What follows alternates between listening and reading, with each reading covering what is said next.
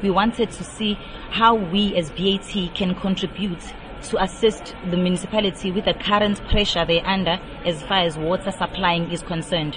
So with this plant, us recycling our water that we have used in our in, in our processes, as well as the rainwater that we harvest, we saw that okay, fine. Then we end up using far less of municipality's water supply, because what we use the municipality water for now is purely drinking. But for toilet flushing, we use our recycled water. And for processes that includes our boilers, which consume 4,000 liters a week. As we drain every week, we use the recycled water.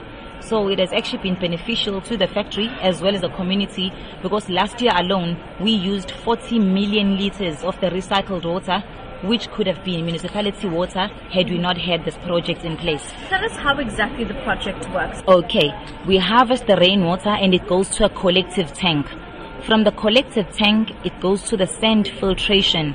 Sand filtration process removes all the big particles, the big solids and the normal general waste from the water. From sand filtration, we then go to activated carbon. When you put the activated carbon, that removes all the bad smell, the bad taste from the water, the viruses and all of that. After that process, we go to ultrafiltration. From ultrafiltration, this is where now we removed all the suspended solids. So the water is as pure as you can see after ultrafiltration. But then the final step is the reverse osmosis. In reverse osmosis, we removed the dissolved ions. That's the final step, making the water far pure as it has no minerals when it gets to the last stage. We understand that this is a pioneering project in that none of your other branches anywhere else in the world is using it.